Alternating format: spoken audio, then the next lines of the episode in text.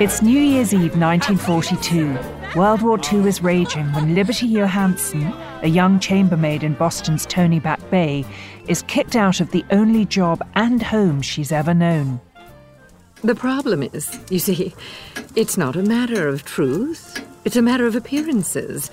Teddy is the son of the governor. I'm afraid we have to let you go. When Libby takes a new position at the Grand Fairmont Copley Hotel, she makes the acquaintance of blue blooded composer Francis Key, becoming his muse and soon something much more. I need a singer to embody this work, to bring it to life.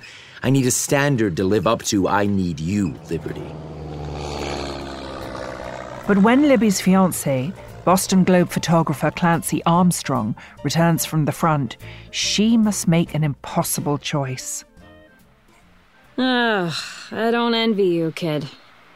What are you gonna do? One thing's for sure. No matter who it hurts, no matter what happens, I've got to tell them both the truth.